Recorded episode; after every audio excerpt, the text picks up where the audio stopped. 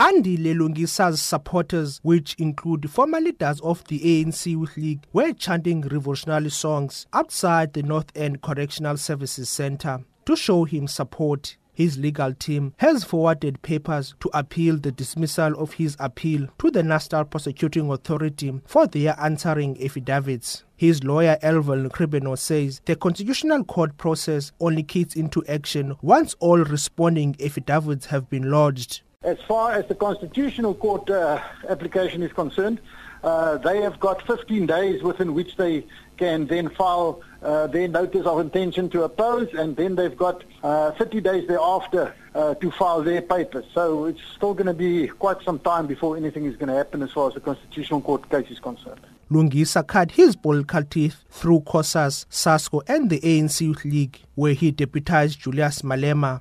He has also served as a member of the Pan African Union as well as the CEO of the National Youth Development Agency. Addressing his supporters, Lungisa has labeled his incarceration as part of a witch hunt by some ANC leaders in the province. He says there is no bad blood between him and the DA councillor Rano Kayser, as he has shown remorse. Rano as a person, I interact with Rano on daily basis. As a person, Rano has no issue. You can go, I even went to Rano's house with his family, with his wife, with everyone at Rano's house. He has no issue. But he says every day, please Lungisa, your case, it resides with your leadership not with me as individual. That's why Rano even commented on the paper and said, I don't have an issue with you. A group of EFF and the United Front members from the Nelson Mandela Bay region also joined the ANC members in support of Lungisa.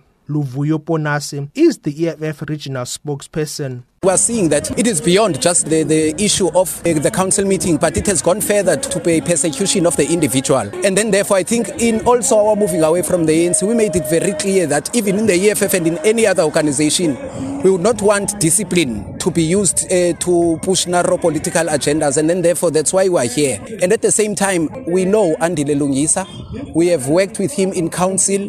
Some of us even know him from our days in the ANC Youth League where he was our deputy president. Lungisa's bail hearing for an extension will be held at the Grahamstown High Court on Monday, and the NPA has indicated that it will oppose bail. I'm Zolani Moya, SABC News in Port Elizabeth.